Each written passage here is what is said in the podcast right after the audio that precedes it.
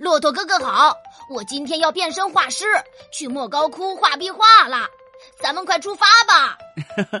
图图别急啊，变身画师容易，但是别忘了，当了画师就要搞清楚壁画究竟是怎么回事。我知道，壁画就是画在墙上的画。那天花板呢？哦，对哈，天花板也要算上。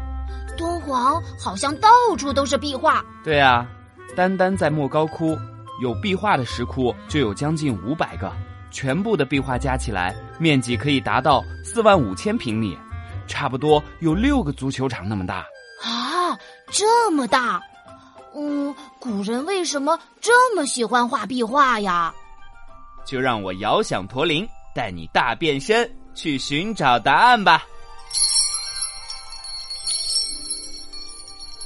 出发啦，敦煌，变身画师喽！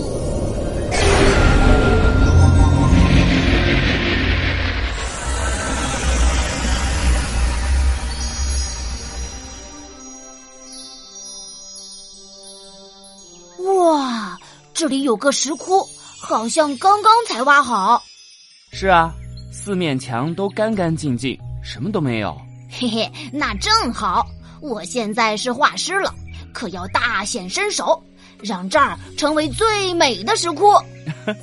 口气倒是挺大嘛。不过石窟里的壁画可不单单是为了美哦。哦，那还能干嘛用？壁画不就是像家里的壁纸一样，用来装饰房间的吗？这你就说错了。我们之前说过，装饰精美的石窟是用来进行宗教仪式的。